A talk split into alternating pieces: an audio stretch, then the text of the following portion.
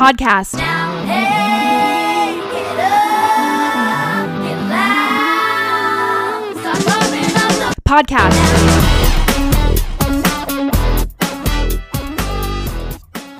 Hello and welcome to Pumping Up the Podcast. I'm your host, Elise Eldridge, and today we're going to be breaking down Season 2, Episode 13 of Hannah Montana. It's called I Want You to Want Me to Go to Florida. And my guest today is my good friend, Alana Feynman. Hi. Hello.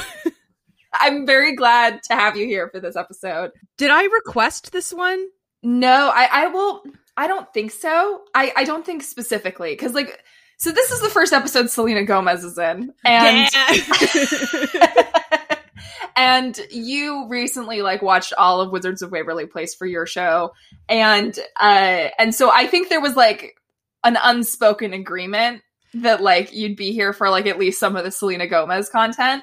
And then yesterday I was getting ready to plan the next batch of recordings I'm doing. And I looked at this and I was like, oh, this is the first Selena Gomez episode. Obviously, I'm going to offer it to you. So, although I think she's in like a lot of the remaining seasons. So we'll have to figure out which ones you want to do. Yeah, I was going to say, this feels like one that I would request specifically from you. Mm-hmm. Much yeah. Like how I did with Dolly. Yes. Well, so this one, I want you to want me to go to Florida. This episode has a very unique memory associated with it for me. I have this memory of, I think she was staying at my house. I like was hanging out with an old friend of mine back in 2007. And we were like trying to decide what we were going to do. And she was like, we could watch I Want You to Want Me to Go to Florida, because it had like been that week's episode of Hannah Montana. Oh my God. So that's the memory I have for this episode. I don't remember if we actually ended up watching it together or not. I know I had seen this before, but I don't remember if it was with that friend that time when she said the full title of the episode. For some reason, it just lodged itself in my brain as like being very funny that she like said the whole thing.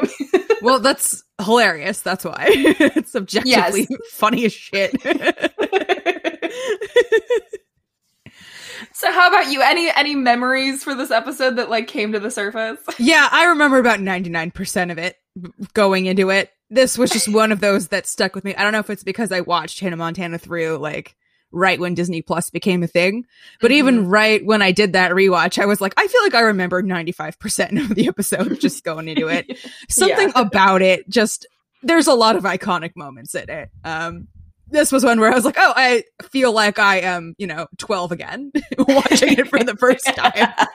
It's not fresh in my mind. This definitely has a lot of interesting moments to it. However, I think in the scope of like the episodes we've had lately, this one is so tame in comparison. Really? Yeah. I mean, like compared to, so last week's episode was the one where she... It's like the Wonderful Life parody where like she becomes Hannah all the time and Miley never existed. Like that's like on some other shit, Like, and like the Jake Ryan stuff, it's pretty intense and that's true. And this wasn't as like gimmicky. I don't know if that's the word I'm looking for, but like compare this to say the perfume episode, or the mannequin episode. Like this is pretty tame as far as Hannah Montana is concerned. And this one had like some true shit in it, Like, there's like an actual lesson and there's like actual parenting and we like reach a resolution at the end. Like, yeah. And I mean, I still have some thoughts about how they could have like maybe improved upon like the ending of the episode and everything. But yeah, I mean, all things considered, I think it's very solid. Yeah. It's not like... some of these, we go on a journey. And this, I don't think, was one of them. Yes. It was very, like, clean cut and, like... Yeah. It was pretty polished. I have my quibbles, but... Sorry. Coughing. Yeah. So we open this episode back on the Colin Lasseter show It's we have not seen him. Deal, right? It's called something weird. The Real Deal with Colin Lasseter. We haven't seen him since the perfume episode, which you were on. Fun little parallel. I think he's pretty much only in the episodes with Selena Gomez from this point forward. Like, I think it's like a framing device for their ongoing plot. Yeah. And so Selena Gomez's character is named Michaela. She is here and Hannah's also here. They're like giving a joint interview to Colin Lasseter, basically. And it's Michaela, like Cher, right? Do they say that in this, or do they say that in a later one? It's just like her only name, right? She has no last name. Yeah, I'm pretty sure they don't say, at least in this episode, they don't say what her last name is. And played by Selena Gomez. And I have to talk about this opening where she's singing this song called "If Cupid Had a Heart," and it is so clearly not Selena Gomez's voice. Yeah, and it's I don't so know. Clearly, she's lip syncing. Yeah, I remember this though. Sorry, I'm cat sitting, and I'm allergic to cats, so I've got a little like cat hair in my throat. That's why I keep like, oh no, dying. But like, so I'm not a fan of Selena Gomez as a singer, mm-hmm. and I contribute this performance to be what sparked that, what planted that seed for me. I know now that it's not her, but I do remember being a child being like, this song kind of slaps, but she's not very good at singing it. Which is a mentality that I still hold about Selena Gomez as a musician today, where she has songs that are like kind of bops, but I think that she's a bad singer and I think that she's not good at singing them. You know, I have very mixed feelings on Selena Gomez as a singer. I don't out and out have beef with it or anything. I mean, I just find a lot of her songs to not be particularly interesting. I do like lots of them. I like Bad Liar a lot. I like I guess I can't name other ones. Yeah, once you've heard one. That's not very nice. It doesn't matter what I think because she has more money than I'll ever have, and it like clearly. I have some of her albums. I didn't pay for them or anything, but like I have them if I want to listen to them. She has more Instagram followers than anybody in the world, so who cares what I think? But but yeah, this is definitely not her singing on this track. It's definitely someone who's like 10 to 20 years older than her. Absolutely. It's very jarring. And like we've talked about, Disney Channel was like really trying to make Selena Gomez happen. And they, for like a long time, were like looking for different vehicles for her. And like every Disney star of that time had to at least have a passable singing voice because chances are they were going to foist a singing career on them. Yeah. So why not have Selena Gomez sing? Did they just like maybe not have time to get her in the booth? Like what? I'm genuinely very curious as to why it wasn't her singing and why it was some like 35-year-old lady. I feel like we could speculate about it all day, you know? Maybe they already had it recorded for something else. You know, maybe they just had the track already, and even though Disney has all the money in the world, I know they're always trying to like skimp on money, so I don't know. Who's to say?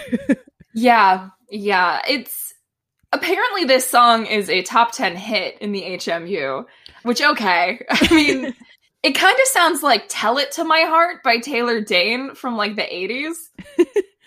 But no, it's "If Cupid Had a Heart." See, I think it's catchy, and that might be why I think it's good, is just because it's catchy and I can't tell the difference. I do appreciate that the subject matter is a little more mature than a lot of like Hannah Montana songs, which are just like, I have two lives and I'm a cute girl, you know? This is about like, you know, clearly Michaela's gone through something, you know? She's working through something. There's a romantic interest at play. And I enjoy hearing, you know, these girls become women, you know, I am appreciating the elevated subject matter. It's weird to me that all of Hannah's songs are like chart toppers with their current. I know, but we've talked about all this before. Point being, I appreciated like a more mature sound coming from one of Hannah's peers, you know? Yeah. I'm trying to think like the songs that aren't about a double life that she has.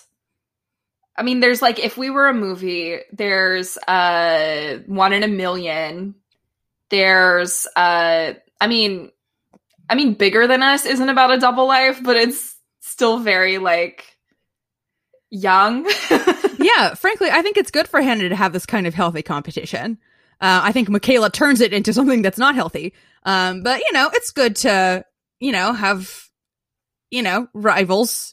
Yeah, like that.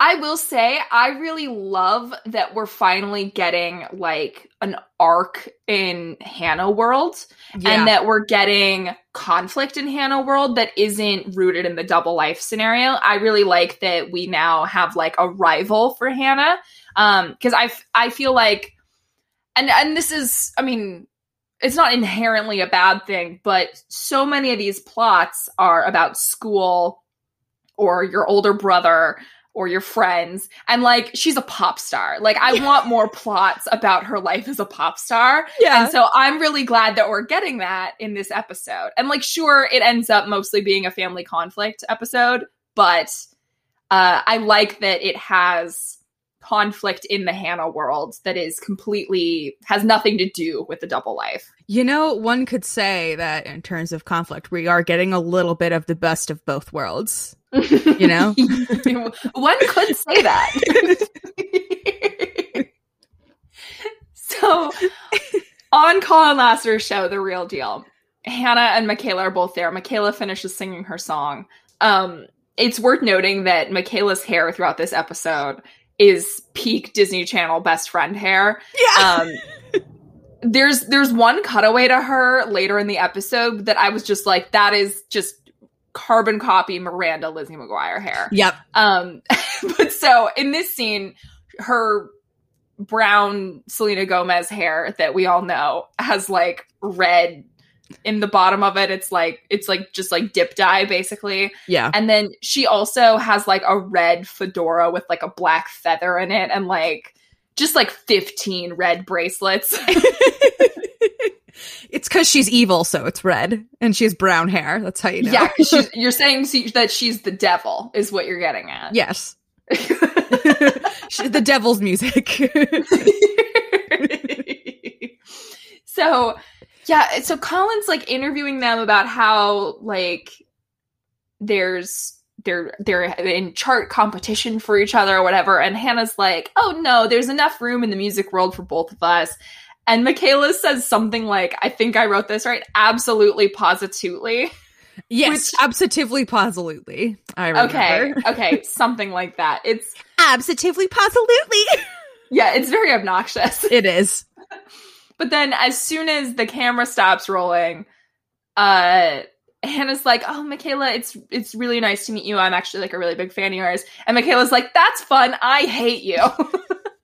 And that sounds like an exaggeration. That is not. She full stop says, I hate you. That's the line. I did laugh out loud. Yeah. Yeah, so Hannah and Michaela are, I guess, apparently getting ready to perform a charity concert in Florida for, and this is another interesting little callback, the United People's Relief Fund, which was the charity that they were working on in that episode. It's the only charity out there, as we all know. Yeah, and I was trying to figure out this concert because at face level, it really sounds like it's maybe like a festival type concert, like a Live Aid or, you know, something like that. But for all that we're given, it really sounds like it's just these two girls performing at it. It's like a doubleheader concert, and like that's kind of it. You know, and especially if she is so brand new, she couldn't be any more than like Hannah's opener, you know? Yeah. Michaela basically asserts that she is going to outshine Hannah at this concert, and she's going to take all of her fans. She says this like 4 times throughout the episode that she's going to steal all of her fans, which I like, I don't. Well, Hannah Montana's music is very specific. I feel like, well, I feel like it'd be hard to like steal away the fan base. As we all know, you're only allowed to be a fan of one musician at a time. That is what Stan Twitter would lead you to believe, I've noticed. There is no world in which you can be fans of two different people. Yeah. You can have only one. You have to like exchange your card at the door, you know? Mm-hmm. Yeah, if you want to get one CD, you have to break the other one in half. Yeah. You have to return it. Yeah, you have to get your money back. Hurt the chart sales of the other person. Not just don't buy from them. You have to actively hurt those chart sales. Look, I don't make the rules. So, yeah, so this concert's in Florida, but hence the name of the episode. Also, Michaela's manager is here, and I was very curious as to if it's a similar situation where this woman is Michaela's mother. They don't seem to say that, but they also, I mean, so the manager's played by Camryn Manheim, who's like in a ton of things. And in the credits, it's like special appearance by Camryn Manheim, which I thought was funny. But she and Robbie Ray kind of spar with each other. And she's like, nobody talks to my client that way. And then Robbie Ray says stuff. And he's like, well, my client, this and this. And I'm like, okay, but is she Michaela's mom? I don't think so, but I would believe it. Like, yeah, I mean, they don't really look alike, but but I believe that the show would ask us to buy something like that. You know what I mean? Yeah. So I guess it's just like war from the jump with these two girls and also their managers / maybe parents. I don't remember what it is that they initially fight about. I know what they later fight about. But during this initial fight, Michaela's manager says that Robbie Ray should shave the ferret off of his face, which was actually a very good burn, even though we all know he doesn't have to shave it. He can just pull it off. It's like she knows, you know? Maybe she does. I mean, ooh, okay. Hannah Montana Conspiracy Hour. I get hung up on this, and I've talked about this like 50 times on the show, so I'm sorry, but Robbie Ray does not go by a different name when he's dealing with Hannah. He's still Robbie Ray, who was a former country singer and who is, you know, Miley Stewart's parent. Why is he wearing a disguise? I know we've talked about it so much, but why? Why does he wear the disguise? He doesn't need it. He's not fooling anyone. He's not pretending to be somebody else. Especially because Michaela's manager is so full of, like, sick burns that this would have opened up a whole other world of sick burns. Especially because so much of her sick burns were centered around, like, giddy up, cowboy, and, like, you and all your cam folk. Which I guess is a familial reference, but... Yeah, but, like, that's the thing... Robbie Ray is still Robbie Ray, the country singer, even when he's being Hannah Montana's manager. Because he's not pretending that he has a different name. So yeah, she probably knows who Robbie Ray is. She probably does. But, you know. She's old enough to have, you know, they're like probably the same age. They probably are. I mean, they have two similarly aged daughters. Yes. So, yeah, I mean, that's essentially the rest of the scene. They like... start filming the rest of the show, but it's more of the same, basically. And then back at the house, Miley's bragging to Lily about how she's going to take Michaela down. And Robbie Ray is on the phone again with Michaela's manager. And this time, they're arguing about dressing rooms at this benefit concert. Because apparently, they're currently set to share a dressing room. And... Michaela's manager is arguing that they should have separate dressing rooms, and Robbie Ray's like, no way, they're only getting one. And it sure makes it sound like Robbie Ray is the organizer of this event, that he has the power to decide the stuff with dressing rooms. And again, I'm like, what's the deal with this benefit concert? Is it genuinely just these two girls? And if so, why is Robbie Ray like the sole planner for it? that because it's not like they're having a disagreement. It's like she's trying to convince Robbie Ray to give them a separate dressing room. So like it's in Robbie Ray's hands. I'm very confused by the logistics for this concert. Yeah, I had all of the exact same thoughts. I can't say it any better than you just did. Yeah, I mean, and then because, I mean, jumping ahead a little bit, Hannah then has to pull out of the concert. Does that mean that it would have just been a solo Michaela show and like that's the whole benefit? See, this is where like, I don't know why I got the impression that it was going to be, like, all of the acts sharing one big dressing room a la, like, you know, the Miss America pageants where they all, or it's, like, exactly 50 people all in one big, huge room. And it was just Michaela wanting to be in her own while the other, you know, 20 acts were in their own huge thing. Yeah. I guess now that I think about it, there was no language to suggest that, but I just assumed that it was going to be. No, it's what I assumed too, because it really sounds like it's like a big charity benefit with like a ton of acts. And I mean, the other thing is, why doesn't Robbie Ray want them to have two separate dressing rooms? Yeah. He kind of implies that because it's for charity, they don't want to like have the expense of a second dressing room, but he's also very much aware of the rivalry between his daughter and this other girl. And I can also see him wanting them to have separate dressing rooms so that like Michaela doesn't try to get in her head. But they never explain it. And, like, it doesn't really matter. We never actually see the concert. We don't really get there. Which I was upset about. I wanted to see something. Me too. They should have at least shown us, you know, one little throwaway clip like they do with, you know, a lot of the openings of episodes where it's just, like, a little bit of a Hannah concert. I would have liked to have seen that as, like, some closure. That was one of my gripes with the episode. Yeah. I think that if it was truly just the two of them giving a concert, I think Robbie Ray would be like, yeah, get your own fucking dressing room so that my daughter can have her own fucking dressing room. Right? I think the fact that it was, if it were truly more people, which I think it was, then it would be extra weird for, you know, 29 of them to be in one room and then Michaela gets her own. That's what makes me think it's a huge benefit concert. Doesn't answer the question of whether or not Robbie Ray is the one that organized it. It is weird that, you know, Michaela's manager is trying to make that flex with him. She's like trying to like plead their case basically on why they should get a separate dressing room. And I'm like, why aren't you talking to the like to anybody else? To the venue, you know? Yeah. Like maybe they only have one dressing room. Yeah. Who knows? Yeah. I don't know. Maybe she was just trying to flex.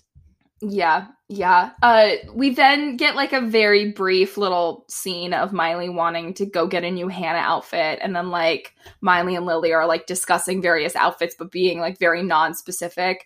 It doesn't have any bearing on the plot. They leave the room. And then Robbie Ray hears Jackson out on the deck moaning. Push. Yeah.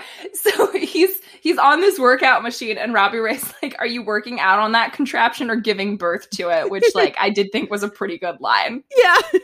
Because that is what it sounded like. It sounded like he was giving birth.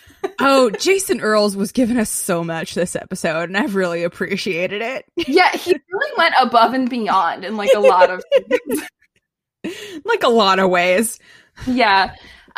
Robbie Ray basically says to Jackson that like that machine isn't much of a workout and like doesn't really impress him, and that when he was a kid they couldn't afford workout equipment, so he lifted cows and also Aunt Pearl.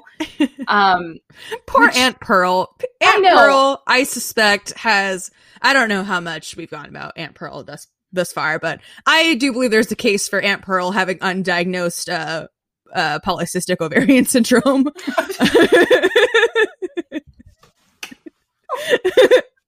I don't know what I thought you were going to say. It was not that.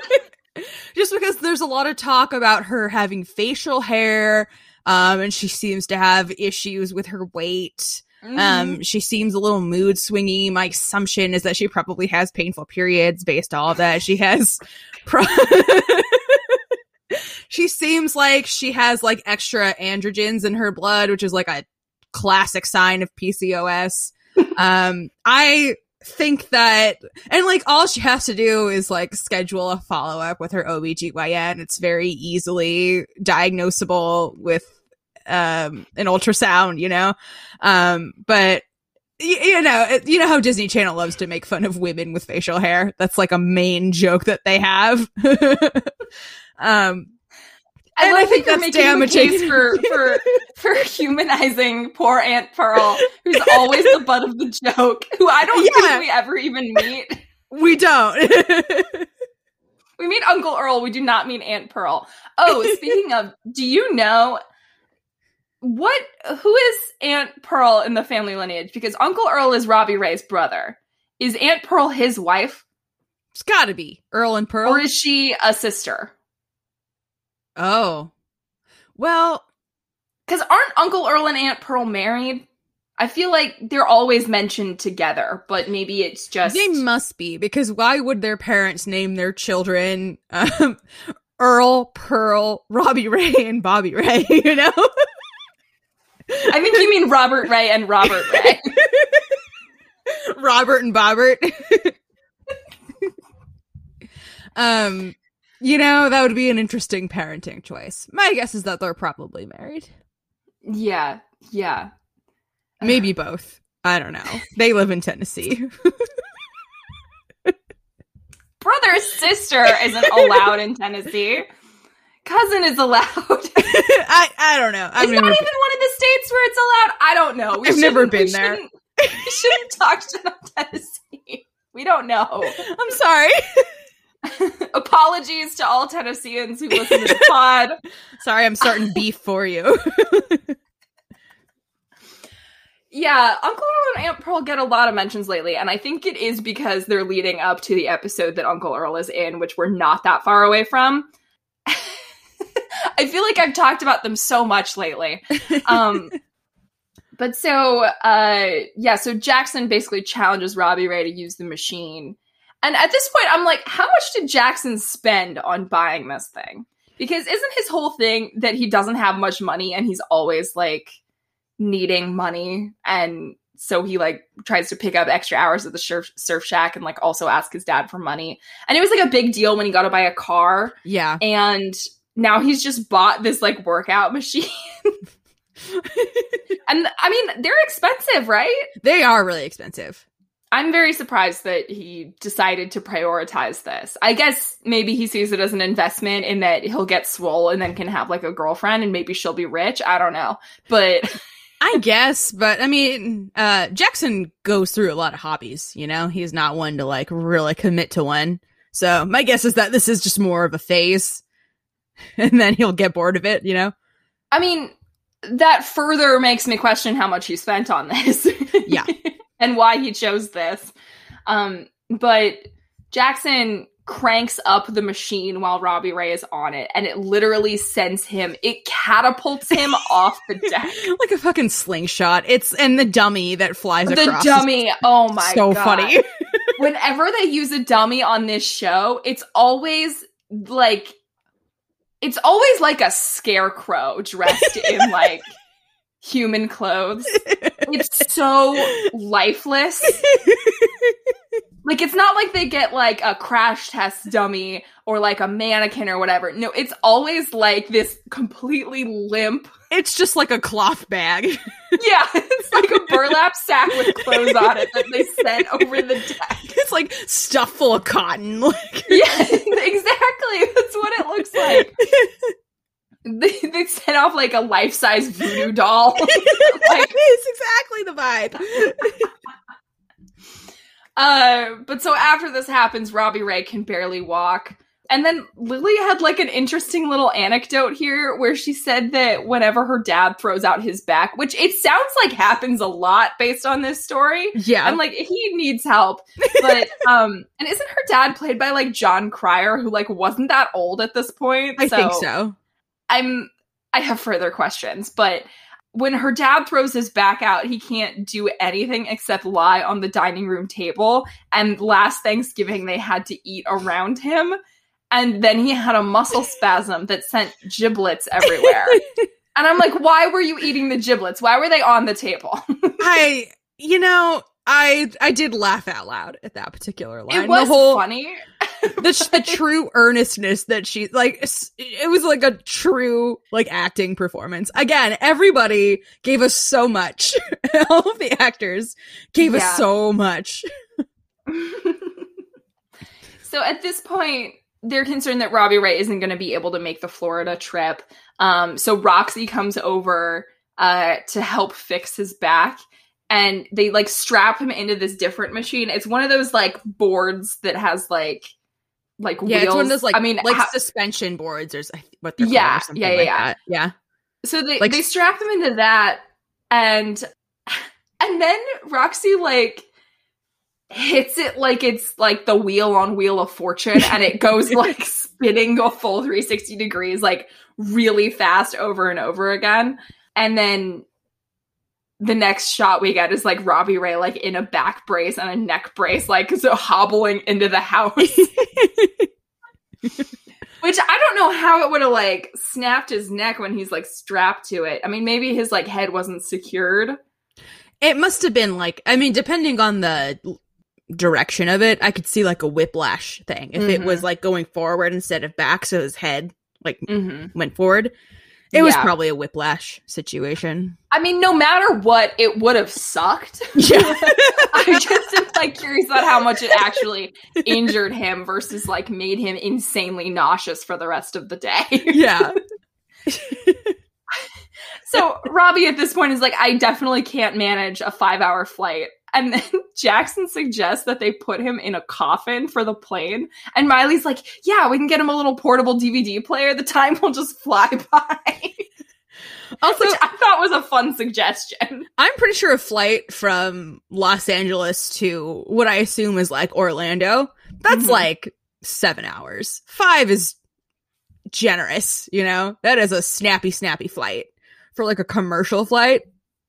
Especially because that way you've got, like, the updraft, so it's always a little longer to go east than it is to go west.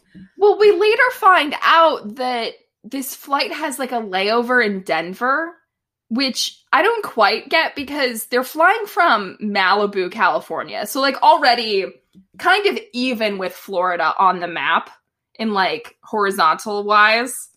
So they fly all the way up to Denver and then to Florida from there, which, I mean, I don't know how airlines work. I'm sure they do things like that, but I was just like, you really couldn't find a direct flight from, like, one of the country's biggest cities. You're fucking Hannah Montana, you know? Yeah. Take a fucking private jet.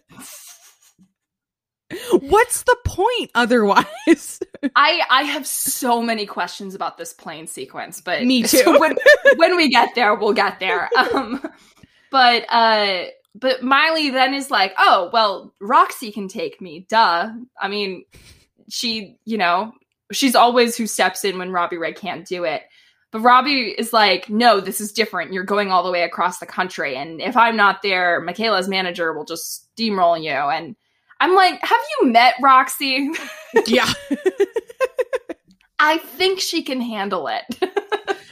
And this is another time where we've talked about this before, is if Hannah had any more of, like, a, like, entourage of a team instead of just, like, Robbie Ray, who is manager and also security, and then just Roxy, who is security. If she had any sort of, like, publicist, anything like that, she would have, like, 8 other adults with her and she would be probably chaperoned just fine.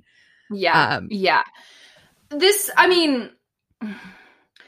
ends up turning into, like, a nice moment between Miley and her dad. However, this is another time where I'm like, okay, A, Robbie Ray's parenting is very inconsistent with when he chooses to be strict and when he is insanely lax. And it's another instance where it's like Miley needs to outsource her manager job to somebody that's not her father. Like, it is just... like, because Robbie Ray basically says that because he can't go, then Hannah has to back out of this concert. Which is absurd. It would be so expensive for them to do that. And like they would lose, you know, the tickets that they booked on the plane. They lose their payment from their like concert appearance. Plus, they probably signed a contract to appear there. And by backing out, they'll have to like pay a larger amount. And all of this is because Robbie Ray doesn't like that his daughter is growing up so fast.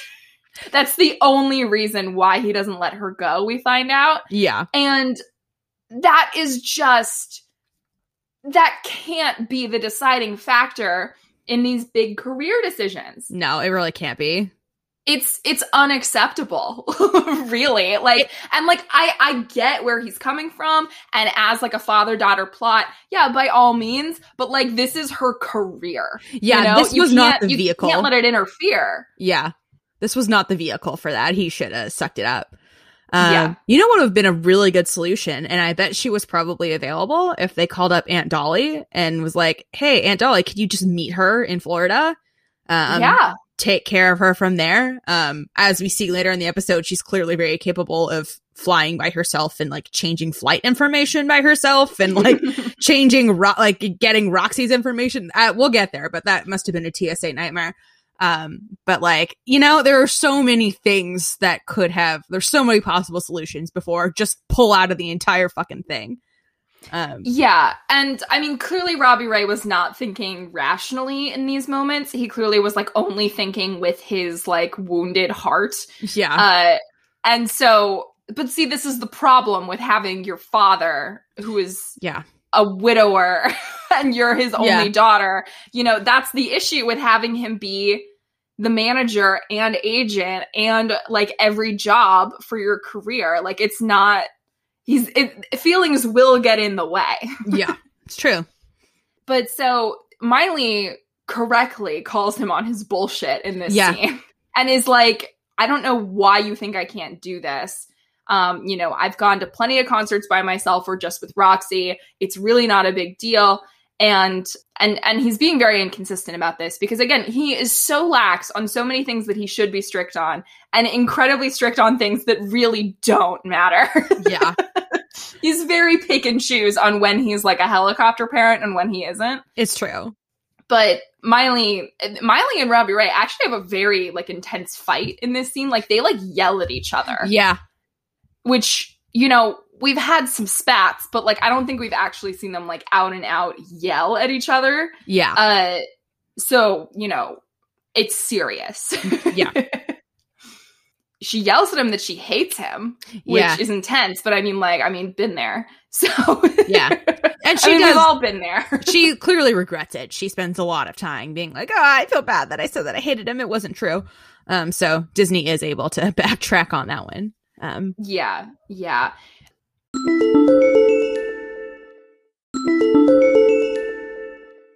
So down at the beach, Miley is like venting to Lily about the whole thing and trying not to think about how Michaela's going to have the concert to herself, which I'm like, really, it's just you two.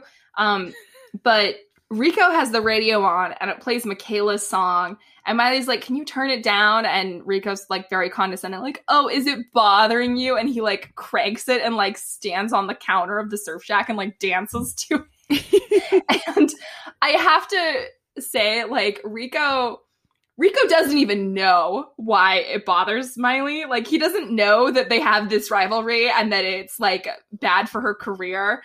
Rico just is like, oh, this is annoying you. Okay, I'll be more annoying just for fun. Like there's not even like an ulterior motive behind it. He just is like, I'd rather just have fun. You know, there's a certain point where I just respect it, you know? Like I'm just here to be an agent of chaos. Yeah, for sure. Because when he started doing this, I was like, why are you saying this? Like, you know how much it bothers her. But the truth is he doesn't. He just is like a little menace. Yeah. So Miley gets a call on her Hannah phone, and it's Michaela. They cut to her sitting in a recording studio, and this is where her hair is just full Miranda from Lizzie McGuire. It's like straight and normal, and it's not dyed in this scene either. It's just all one color. But then she has like two pigtails that are like small pigtails that are just like sections of hair like on top of her head, and those are crimped And yeah, it like kind of makes her look like a dog. Right? This one? Yeah.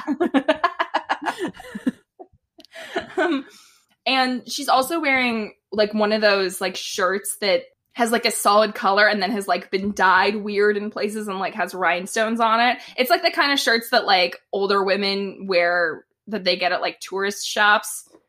You know what I'm talking about? Yeah. And their first little spat when Michaela's first thing was like, I hate you and your clothing looks like somebody threw up on it. But I get like, I would say that, but it looks like someone already did. I'm like, you look terrible all of the time, Michaela. Your clothes are terrible and you're bad at singing. Like, yeah. Yeah. Her style isn't great. I think it's supposed to be like slightly more edgier than Hannah's. But Hannah's style has been pretty good this season so far. Yeah. I mean, like, Lola's the one with the style issues, you know, but even Lola's been improving. Yeah, especially what Hannah was wearing for that interview, I actually thought was quite cute and stylish. So I was like, Michaela, you don't even know what you're fucking talking about, you know? Yeah, Hannah was wearing that blue jacket. I think she also wore it in the last episode you were on with the Corey in the House characters. That blue jacket I really like. Me too. I would wear that. I'm like, Michaela, I think you just have like, you just don't have taste, I think is what that means. She has projection issues. Yeah. Like, I think you just don't know what good things are. I think your style is just bad. And that's okay. Like, you know, but you don't have to be mean about it. Yeah. So Michaela's basically calling to rub Miley/Hannah's face in the fact that she's gonna again take all of her fans at this concert. Miss Hannah, I'm taking all your fanas. Yep. Like, no one says that. Those are not things that people say. Miley gets a good burn in that she calls her McCockroach as opposed to Michaela. I like that.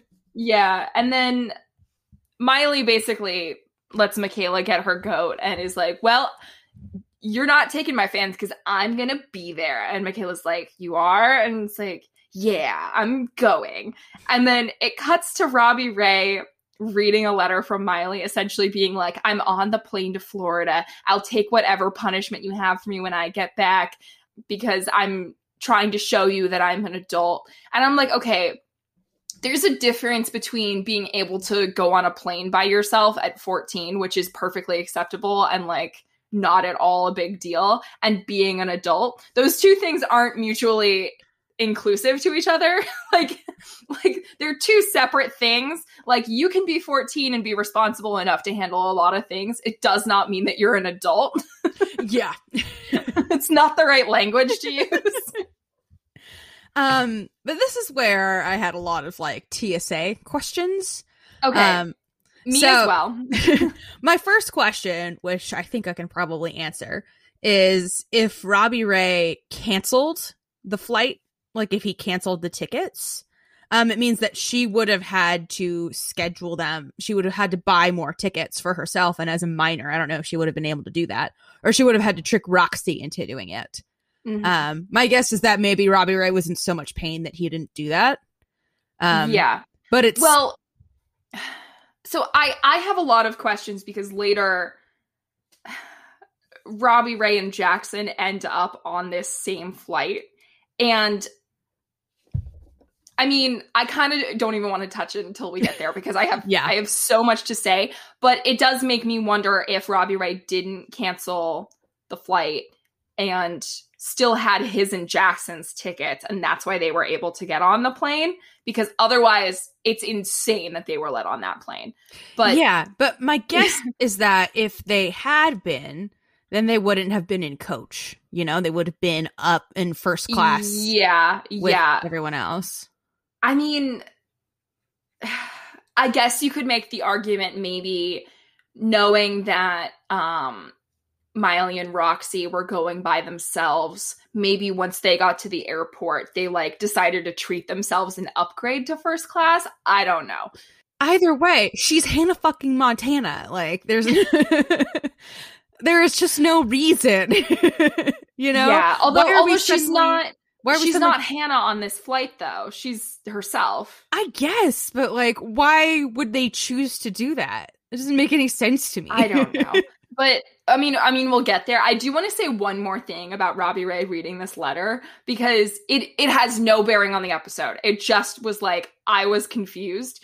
So he's in the kitchen. It's like the kitchen set, but he's sitting at like a desk that it's clearly not the dining room table. It's clearly not the coffee table. It's a desk with like a chair, and it is set up like any desk in an office, where it has like a cup of pens and like a framed photo.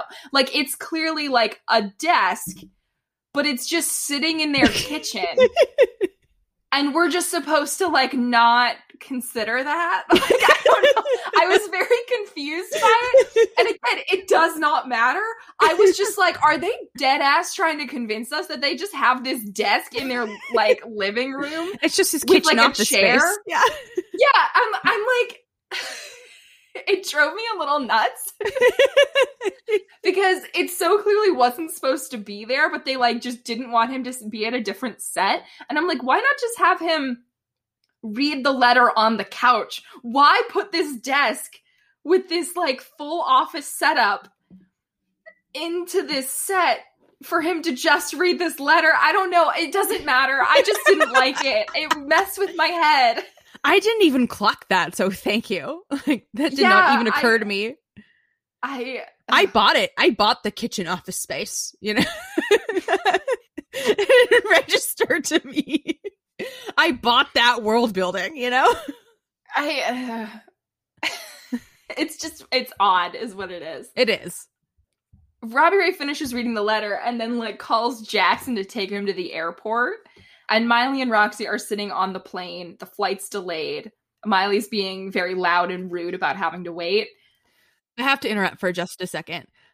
Because before they go to the airport, when Robbie Ray is like, Jackson, come here. And Jackson's like, what do you need now? Please, not another sponge bath. Which indicates that Jackson has been Robbie's caretaker, which I think is an absolutely, like, absurdly huge thing to ask of your 16-year-old son, which is like, again, another super unfair responsibility that Robbie Ray has once again put on Jackson. That they're like, so rich. You mean to tell me they can't just hire a nurse for the day? Yeah. That's not fair. That's not fair to Jackson at all. You know? No, I agree. Also, in that scene, Jackson's wearing a wetsuit for some reason. Yeah, that's never explained. I was just like, I gotta let it just happen. Then Robbie Ray and Jackson enter the plane and are like, hi, I'm looking for my daughter, to like the flight attendant. And I'm like, okay. Did 9/11 not happen in the HMU? Yeah. Because in absolutely no world would people just be allowed to walk onto a plane because they're looking for somebody. It doesn't matter if it's your underage daughter. It doesn't matter who you are or how famous you are. You are not getting through security without a ticket or a boarding pass. And you're certainly not getting on a plane that was scheduled to leave like earlier but has been delayed. They're not just going to let you on, and they're certainly not going to take off with you on it. I was like, in what world? You know, when you're a white man in Hollywood, they let you get away with a lot of shit. But I don't know. You're right that, like, statistically, there's just no, like time-wise, in order for them to, I assume, buy more tickets. And there were also a lot of empty seats on that flight. For I know. I was very confused. And the plane itself. So this is where I'm like, okay, did Robbie Ray and Jackson get to the airport and buy tickets, or did they have their old tickets? Because either way, I have shown up to the airport late, but within like an hour of when the plane's supposed to take off, I could have made it there. But the thing is, they don't let you print a boarding pass within an hour of a flight taking off. They don't let you do it. So even if you have enough time to get through security and get there, if you get there an hour late, or, you know, not an hour late, but within that hour, you're not getting on the plane. You're not even getting through security. You're having to buy tickets for a later flight. So I'm like, in what alternate universe? I mean, the HMU is the answer, but but this would never, ever be allowed to happen. Yeah. And it's not like Miley's an unaccompanied minor. It's not like she's been kidnapped or is being trafficked. She's with a trusted adult who works for her. And also, I mean, flying unaccompanied when you're a minor is not really a big deal. I've done it countless times in my life. And I think once you hit either 14 or 15, you even fly alone and they don't even treat you like an unaccompanied minor. You don't even have to have like the escort to the gate or anything. You can just go through, you know? Yeah. Because when you're flying unaccompanied minor, you usually get put on the plane first, like by an escort. And then you're usually the last one off the plane. And there's like a flight attendant who is there in case you need something. Mm-hmm. But once you hit that age, you no longer get that special treatment. You just, you know, go through security, get on the plane, get off, you know, meet whoever's meeting you. And I'm not sure if that's 14 or 15. I don't remember. But in either case, Miley isn't unaccompanied. She's with someone that's essentially family. And she's old enough that, like, it wouldn't be a big deal. Like, Robbie Ray wouldn't be able to say, I'm looking for my daughter who went on a plane without my consent. Like they wouldn't care. Like, it's like, well, is she lying about her age? No. Is she alone? No. You know, has she been taken from you? No. Like, I just don't think it would happen.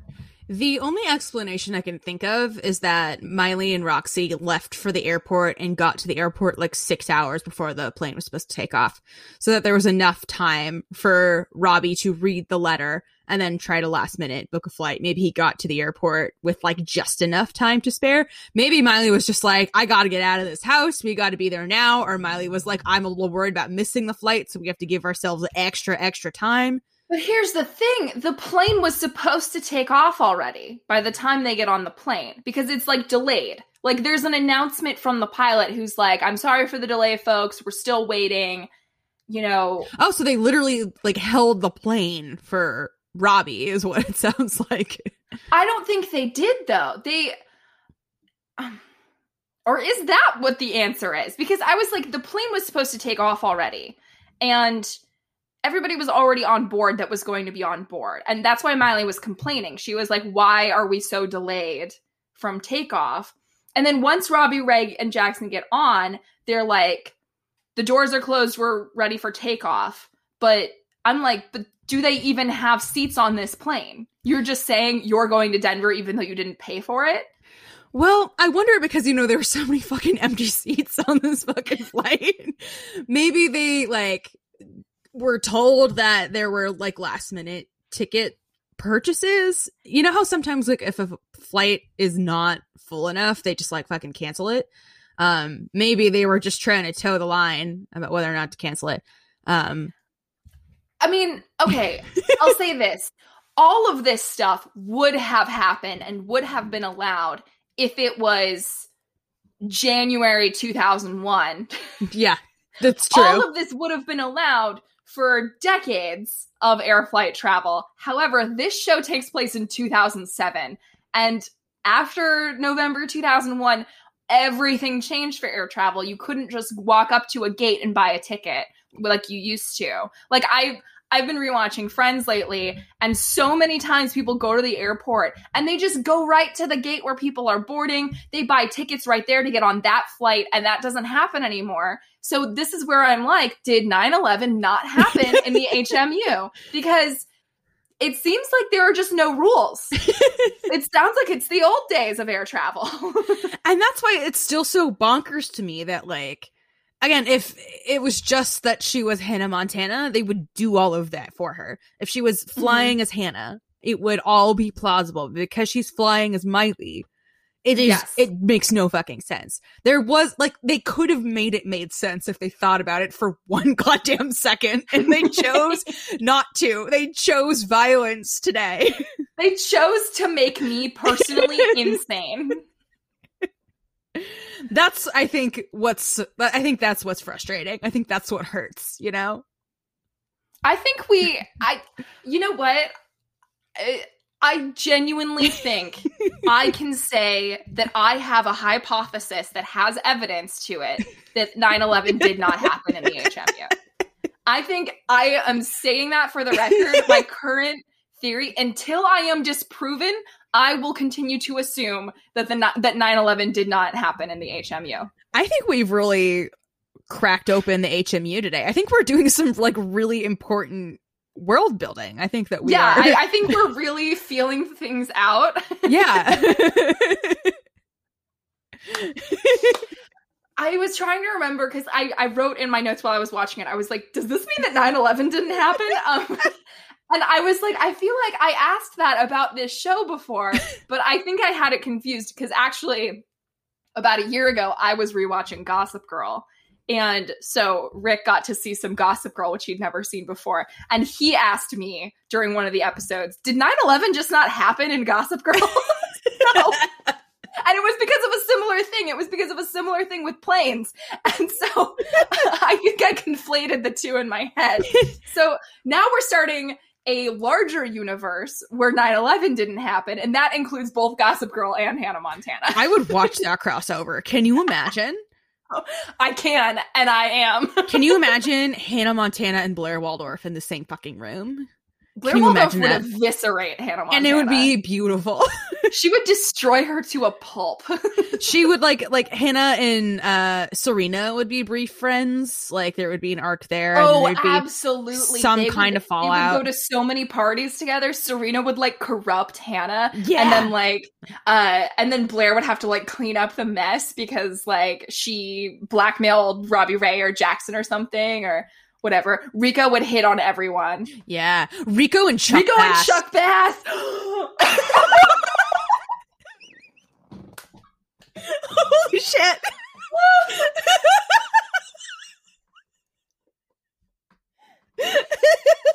Oh my God. Oh boy. This is not a Gossip Girl podcast, no matter how much I want it to be. Oh my God. Oh man. That's fun to think about, though. Right? Oh, I bet Rufus and Robbie Ray toured together in the 90s. Holy shit. It's all coming together. It's all coming together, baby. And in Gossip Girl form, Lily would be Miley and Jackson's real mother. Yeah. She and Robbie Ray would have had an affair. Oh, my God. They'd all be related. Oh, my God. Okay. Jenny and Miley would probably be pretty similar ages at the start of all that. I bet they'd be better friends than Serena. Yeah. I do fully believe that Serena would be... Jenny and Lily, though, they'd probably get along. Anyway. Yeah. Holy shit. If you're interested in making fan art for pumping up the podcast... Or fan fiction. I would read that fan fiction is the thing. The thing is, there's like fan fiction of literally everything. I truly wonder if anybody has made like a Gossip Girl Hannah Montana crossover fan fiction. Okay, I'm pulling up my phone. Yeah, I'm Googling it right now. Please hold. Oh, and this reminds me. Oh, God, what's the name of who played Jenny? I can't remember right now. Taylor Momsen. She was almost cast as Hannah Montana. Really? She like almost had the role. 100% there is Gossip Girl and Hannah Montana crossover. Oh my God. Like, have you actually found some? Yeah, but this looks like it was written by a young child. I mean, that doesn't surprise me. Yeah. Oh, here we go. Okay, well, now I know that this exists. That's a rabbit hole for another time. For my free time. But if anyone is listening, like, I am almost willing to commission that. Just throwing that out there. Yeah, like a spec script that's like a crossover episode. Yeah. Or where they're set in the same universe. Yeah, okay. Well, I'm really glad I brought that up now. So, Jackson and Robbie Ray are on the plane.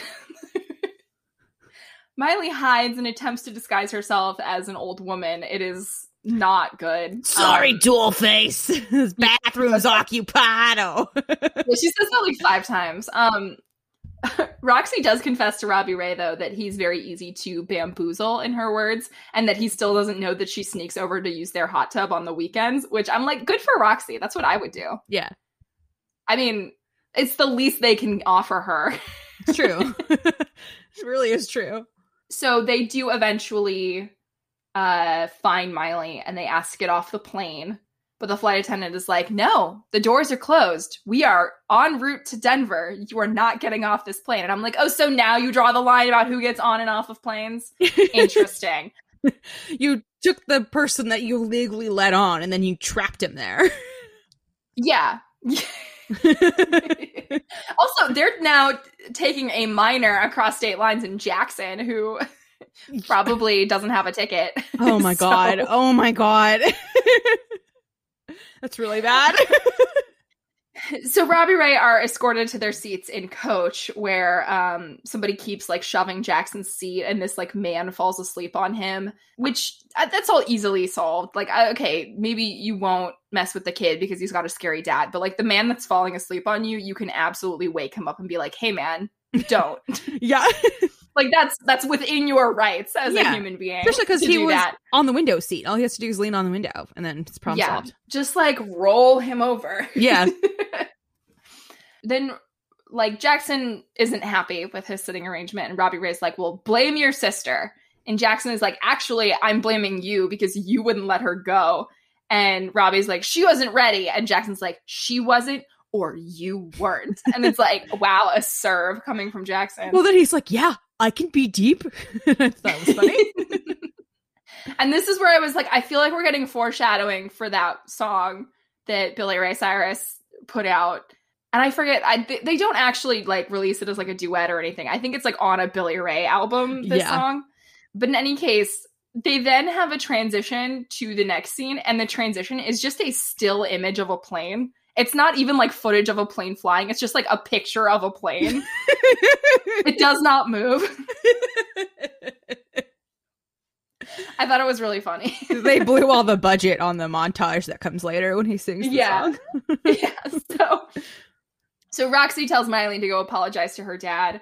And also to get her some 2% milk for her cookie that she's eating because Roxy likes to dunk. Which, like, same. I get it. So Miley goes to find her dad and Robbie Ray kind of meets her in the middle and he's like, let's sit down. We need to talk. And they sit down in these two open first class seats.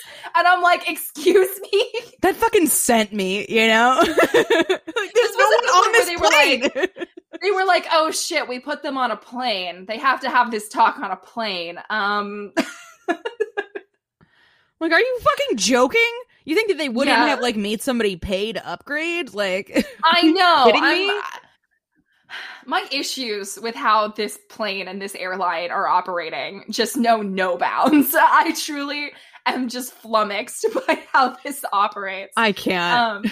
But, I mean, we've clearly established at this point that air travel is very, very different in the HMU. Yeah, like, well, no 9/11, so. Well, yeah, and I mean, even outside of that, who knows how much is different in the airline industry just because it's an alternate universe. Yeah, that's and like true. Everything's different.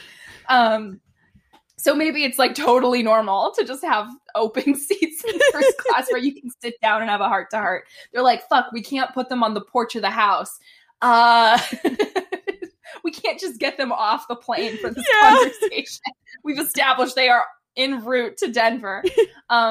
But so Robbie hands her a barf bag and he's like, I want you to have this. And he wrote a song on the barf bag, like just now, like at his seat. Like 10 minutes. Yeah. She just pounded it out. And not only did he write the lyrics, he clearly also came up with like the full melody for it because he starts singing it to her. Yeah. And it's the song, Get Ready, Get Set, Don't Go. And it, as he starts singing it, it cuts to like a montage of photo and videos from like actual Miley's childhood with her dad. I didn't need that. I didn't need it. No, I mean, it's nice, but like, it's so jarring compared to like the rest of the show. It's like, and it doesn't seem to have any precedent. Like what was the occasion for this, you know? It was a little too pandering for me. I was like, this is... No, I agree. I'm not into the sort of, like, saccharine, like, deliberate plays for audience emotions. That doesn't really affect me. This felt like it was only for Billy Ray, you know? for moms everywhere. Yeah. Who are also the fans of Billy Ray. Yes. So he sings this little song, which again, he literally just wrote. And then he says that when the plane lands in Florida, I have it wrong in my notes. When the plane lands in Denver, he's getting off the plane, but Miley's going to keep going to Florida by herself. Makes no sense. Just stick it out and go to Florida at that point, you know? Like, I mean, walking around. He is still injured. Yeah, but he was walking around just fine. Yeah. But, take a couple of Vicodin and call it a day. Yeah, I mean, it is interesting. But it's a nice gesture. He's like, We'll talk about you doing this when we get home, but you're going to go to Florida by yourself because I trust you and you can handle it. And Miley says that she'll save the barf bag with the lyrics on it forever, but then Roxy immediately takes it because shrimp and cookies are a bad combo. Which I don't know that they necessarily are. I mean, like, unless the shrimp has gone bad. Well, unless you're, like, putting the shrimp on top of the cookie and eating it at the same time. I mean, I just don't think it would taste good. Yeah. But I don't know why she ate so much. Well, she had a clear, it was courses, you know? She didn't, eat them at the same time. She had her shrimp course, and then later on there was the cookie course. I don't know. It doesn't matter. I don't know why that would make her barf. I don't know. It was also unclear whether or not the plane was even moving. So it might not have even taken off, which would be so much funnier because it would have meant that literally 45 seconds would have passed by and he wrote the song in 20 seconds. Yeah.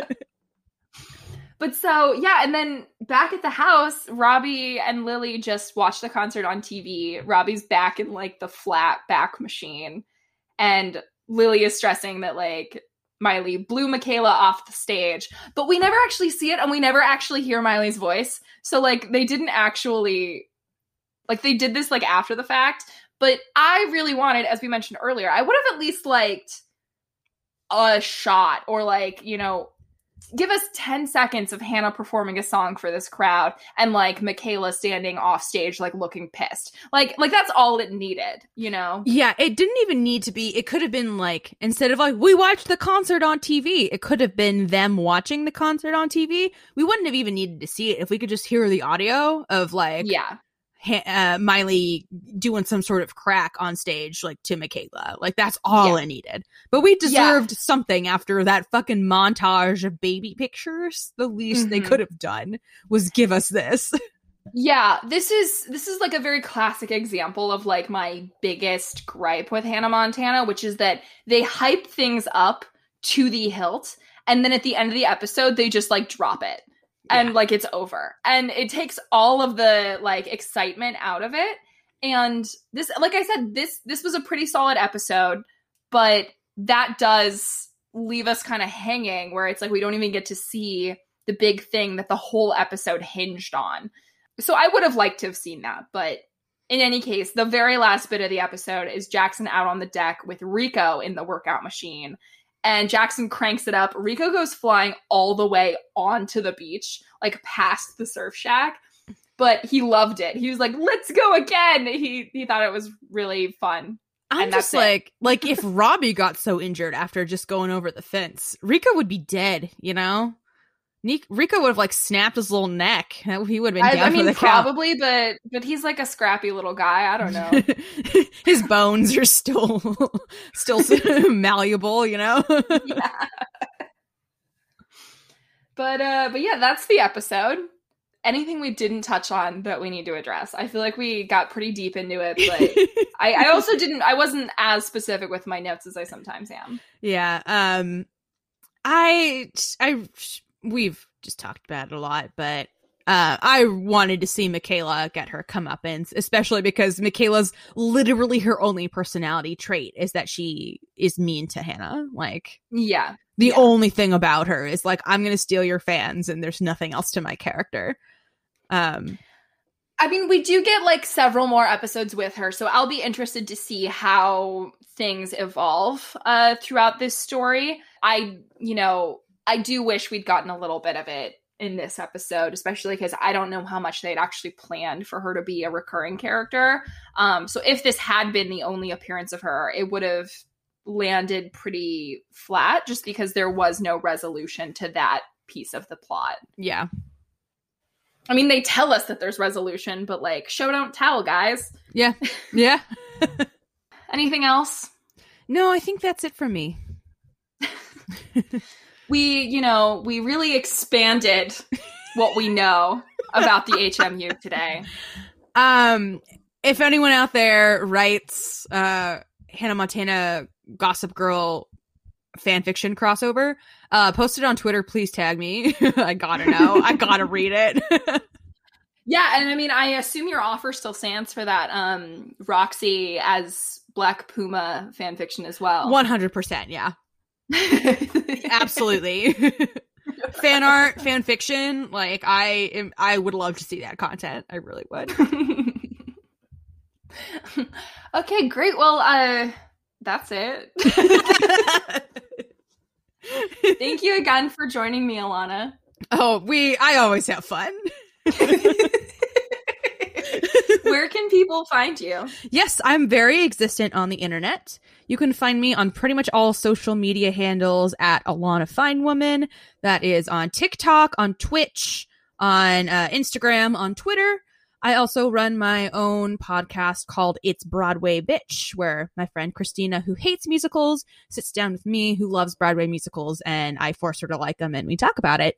That is available wherever podcasts are available. You can also follow that on social media at It's Broadway Bitch on Instagram and Twitter. No I in bitch. That's well, there you go.